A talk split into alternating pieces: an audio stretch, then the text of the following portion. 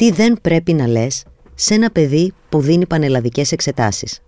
Γράφει η Κέλλη Σόκου για το o.gr. Διαβάζει η Ρούλη Καρασιλιώτη. Οι πανελλαδικές εξετάσεις πυροδοτούν άγχος σε μικρούς και μεγάλους. Με τη βοήθεια μιας συστημικής ψυχολόγου διερευνούμε τις δικές μας συμπεριφορές ως γονείς. Τι κάνουμε στην προσπάθειά μας να στηρίξουμε τα παιδιά, τι αποτέλεσμα έχει αυτό και τι μπορούμε να κάνουμε εναλλακτικά; Πανελλαδικές. Ίσως είναι η λέξη που κινητοποιεί το μεγαλύτερο άγχος σε όλες σχεδόν τις ελληνικές οικογένειες. Οι σημερινοί γονείς το κουβαλούν από τα δικά τους βιώματα. Και φαίνεται ότι όσο και αν θέλουν να βοηθήσουν και να στηρίξουν ουσιαστικά τα παιδιά τους σε αυτή τη δύσκολη συγκυρία, υιοθετούν στάσεις και συμπεριφορές που κάνουν ακριβώς το αντίθετο. Πώς λειτουργούν στην ψυχολογία ενός παιδιού όσα κάνουμε και λέμε με μάτια γεμάτα αγωνία, κατά πόσο οι εμψυχωτικές συμβουλές μας δίνουν αντιφατικά μηνύματα σε σχέση με τις πράξεις μας; Η Μαρία Καμπάνταη, ψυχολόγος ψυχοθεραπεύτρια στο Γενικό Νοσοκομείο Δράμας και συγγραφέας, μας βοηθά να διερευνήσουμε τις πιο συνηθισμένες κουβέντες ή στάσεις που υιοθετούμε ως γονείς απέναντι στα παιδιά την περίοδο των πανελλαδικών εξετάσεων, με στόχο να τα βοηθήσουμε. Α δούμε έξι συνηθισμένα παραδείγματα και τι προτείνει η ειδικός να κάνουμε εναλλακτικά, ώστε να είμαστε πραγματικά υποστηρικτικοί. Πρώτον, να βγεις τελευταίος από την αίθουσα. Διαβασμένοι ή αδιάβαστοι, πιστέψτε με, οι μαθητές θέλουν να τελειώσουν την εξέταση και να γυρίσουν στο σπίτι τους. Γονείς, όσο αγαθό κι αν είναι το κίνητρό σας για να μην γίνουν λάθη βιασύνης ή κεκτημένης ταχύτητας, όσο κι αν διαβάζατε μαζί τους και τους κρατούσατε το βιβλίο μερόνυχτα, τα παιδιά σας έχουν να αντιμετωπίσουν τις δύσκολες ώρες της εξέτασης. Ένα τέτοιο μήνυμα, ειδικά μάλιστα αν εκφραστεί ως εντολή, δίνει την εντύπωση στο παιδί ότι δεν υπολογίζουμε την κρίση και την ικανότητά του, δεν το σεβόμαστε ως ολότητα με τα σωστά και τα λάθη του. Επιπλέον, η συγκεκριμένη υπενθύμηση δημιουργεί ένα χρέος στη σχέση, χρέος να αποδείξω να είμαι σωστός, να είμαι τυπικός και φυσικά οδηγεί σε ενοχικά συναισθήματα. Έχουν ακούσει τη συγκεκριμένη οδηγία τόσες φορές από τους εκπαιδευτικούς τους. Τι να πείτε, τι να κάνετε ανταυτού. Ο καθένας ας αποτραβηχτεί στον πάγκο και τον ρόλο του. Θα μπορούσε λοιπόν η συμβουλή αυτή να ήταν ευχή. «Κορίτσι μου, αγόρι μου, πήγαινε στο καλό». Παλιότερα οι γονείς έδιναν ευχές και στήριζαν τα παιδιά. Οι σημερινοί δίνουν οδηγίες ή εντολές και δημιουργούν υποχρεώσεις και ενοχές. Ξέρετε τι γλιτώνετε αν αποσιωπήσετε τη συγκεκριμένη οδηγία; Δεν θα μπορείτε να πείτε το επίσης τοξικό και στόπα βρε παιδί μου. Η σχέση που καλλιεργούμε με τα παιδιά μας είναι το μεγαλύτερο στήριγμα. Μην τη χαλάμε με άσκοπες υπενθυμίσεις. Δεύτερον, κάνε μια γρήγορη επανάληψη το πρωί πρωτού δώσεις. Συνήθως, το φιλομέτρημα της ύλης εκείνες τις ώρες εξυπηρετεί περισσότερο συναισθηματικούς σκοπούς, να διατηρήσει τη συναισθηματική μας σύνδεση με το σκληρό έργο και τον κόπο που καταβάλαμε τόσον καιρό.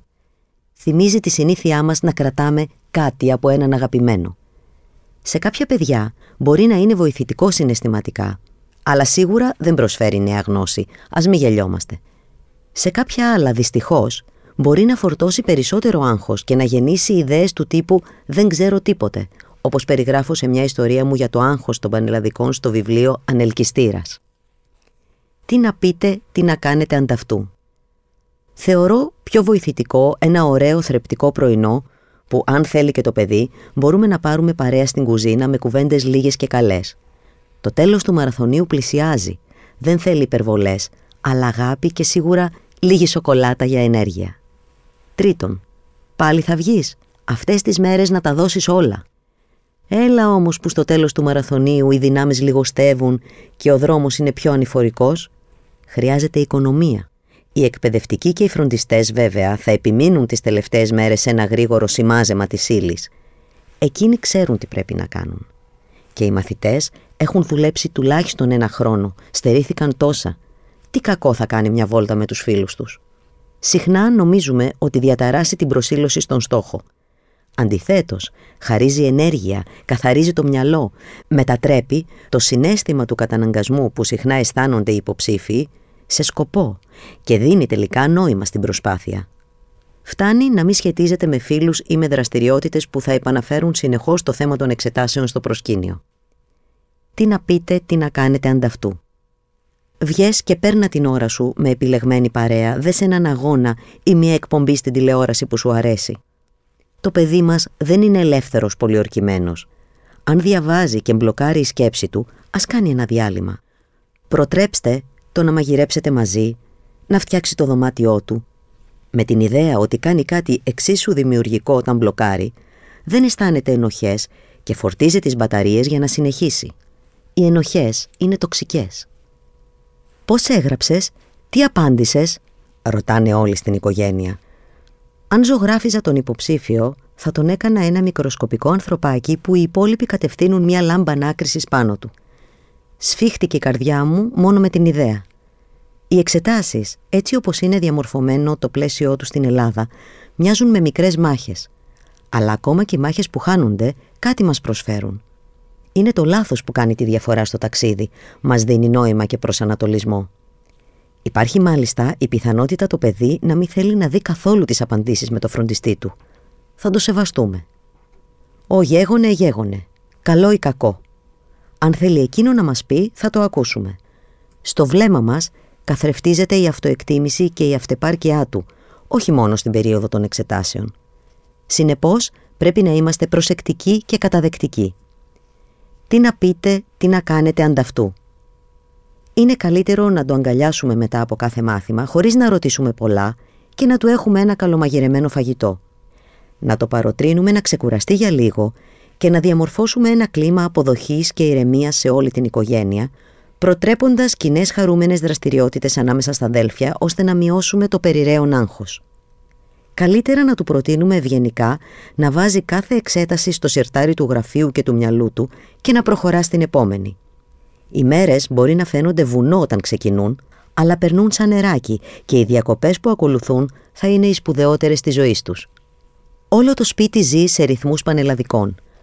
Μαμάδες κρατούν τις κανονικές αδειές τους για τη συγκεκριμένη περίοδο, ψάχνουν ό,τι superfood κυκλοφορεί στην αγορά, συμμαζεύουν τα μικρότερα αδέρφια, απαιτούν αφύσικη ησυχία από όλους, στίβουν πορτοκαλάδες, περπατούν στις μύτες των ποδιών, κοιτάζουν με ανησυχία και δημιουργούν την αίσθηση ότι κάτι φοβερό και τρομερό συμβαίνει.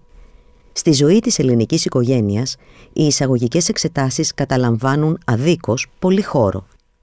Αλλάζουν περιθώρια, ρόλους, ωράρια, υποχρεώσεις, δικαιώματα και δραστηριότητες σε όλα τα μέλη της. Όταν πριν από πολλά χρόνια έδινα πανελλαδικές, θυμάμαι ότι άφηνα με πείσμα μια μικρή χαραμάδα στην πόρτα του δωματίου που διάβαζα, καθώς ήθελα να νιώθω ότι δεν αποκόβομαι από τη ζωή της υπόλοιπης οικογένειας.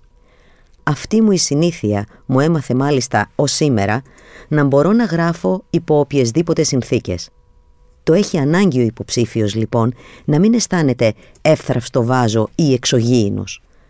Το έργο του είναι απαιτητικό και χρειάζεται ένα κλίμα βοηθητικό ώστε να μην φορτώνεται περί τη ένταση ή κούραση. Όμως, οι υπερβολές είναι ενδόμηχα και έντονα βλαπτικές, καθώς με τη συμπεριφορά μας του δημιουργούμε την αίσθηση του χρέους να αποδείξει ότι αξίζει, αλλά και να ανταποδώσει με την επίδοσή του τις στερήσεις και τις αλλαγές που κάνει η οικογένεια για χάρη του. Τι να πείτε, τι να κάνετε ανταυτού. Η καλύτερη θέση είναι να σταθούμε δίπλα του, ούτε μπροστά ούτε πίσω, και να το ρωτήσουμε με ποιο τρόπο θα ήθελε να βοηθήσουμε. Φυσικά δεν θα οργανώσουμε μαζόξει στο σπίτι μας, ούτε θα κάνουμε κουβέντες που θα φέρουν εντάσεις. Αλλά οι πορτοκαλάδες είναι ωφέλιμες για όλους, όλες τις εποχές του χρόνου. Όταν τις φτιάχνουν και μόνα τους, είναι πολύ πλούσιες σε ψυχικές βιταμίνες. Εσύ απλώς κάνε την προσπάθειά σου. Πόσα λέμε αλλά δεν τα εννοούμε και κυρίως δεν τα εφαρμόζουμε. Είτε είμαστε γονείς είτε όχι. Και ό του θαύματος, εμείς που στα χρόνια μας είχαμε τον κοφάλαλο τείχο απέναντι να τσεκάρει αν τα λέγαμε σωστά, βάζουμε τώρα ως μαμάδες άδεια για να κρατήσουμε το βιβλίο και να τσεκάρουμε το παπαγαλάκι μας. Πόσο αληθινή όμως είναι η συμβουλή; «Εσύ απλώς κάνε την προσπάθειά σου» όταν οι πράξεις μας δείχνουν κάτι άλλο. Είναι η προβολή των δικών μας προσδοκιών, η εκπλήρωση δικών μας αποθυμένων, το γεγονός ότι βλέπουμε τα παιδιά ως προεκτάσεις μας και έτσι οι επιτυχίες τους είναι απόδειξη της δικής μας επάρκειας. Ή μήπως φταίει η κοινωνία της απόδοσης στην οποία ζούμε. Όλα αυτά, μαζί ή καθένα χωριστά, μας καθιστούν αναξιόπιστους στα μάτια των παιδιών μας όταν λέμε «εσύ κάνε την προσπάθειά σου». Το βάρος τους είναι ήδη βαρύ. Μην τα γεμίζουμε ενοχές και ευθύνες που δεν τους αναλογούν. Αγαπώ σημαίνει σε αποδέχομαι ό,τι και αν καταφέρεις, όποιο ταλέντο ή αδυναμία κι αν έχεις και δεν περιμένω να σου το δείξω μόνος στις πανελλαδικές. Τι να πείτε, τι να κάνετε ανταυτού. Η αποδοχή και ο σεβασμός της μοναδικότητας του παιδιού μας είναι η καλύτερη προπόνηση που μπορούμε να του προσφέρουμε για τους μαραθώνιους που θα τρέξει στη ζωή του. Θυμήσου, η εμπειρία των πανελλαδικών είναι ένα μόνο σταυροδρόμι στα ατέλειωτα χιλιόμετρα που θα διαβεί το παιδί σου. Αυτό που χρειάζεται είναι να είσαι δίπλα του, ούτε μπροστά ούτε πίσω του.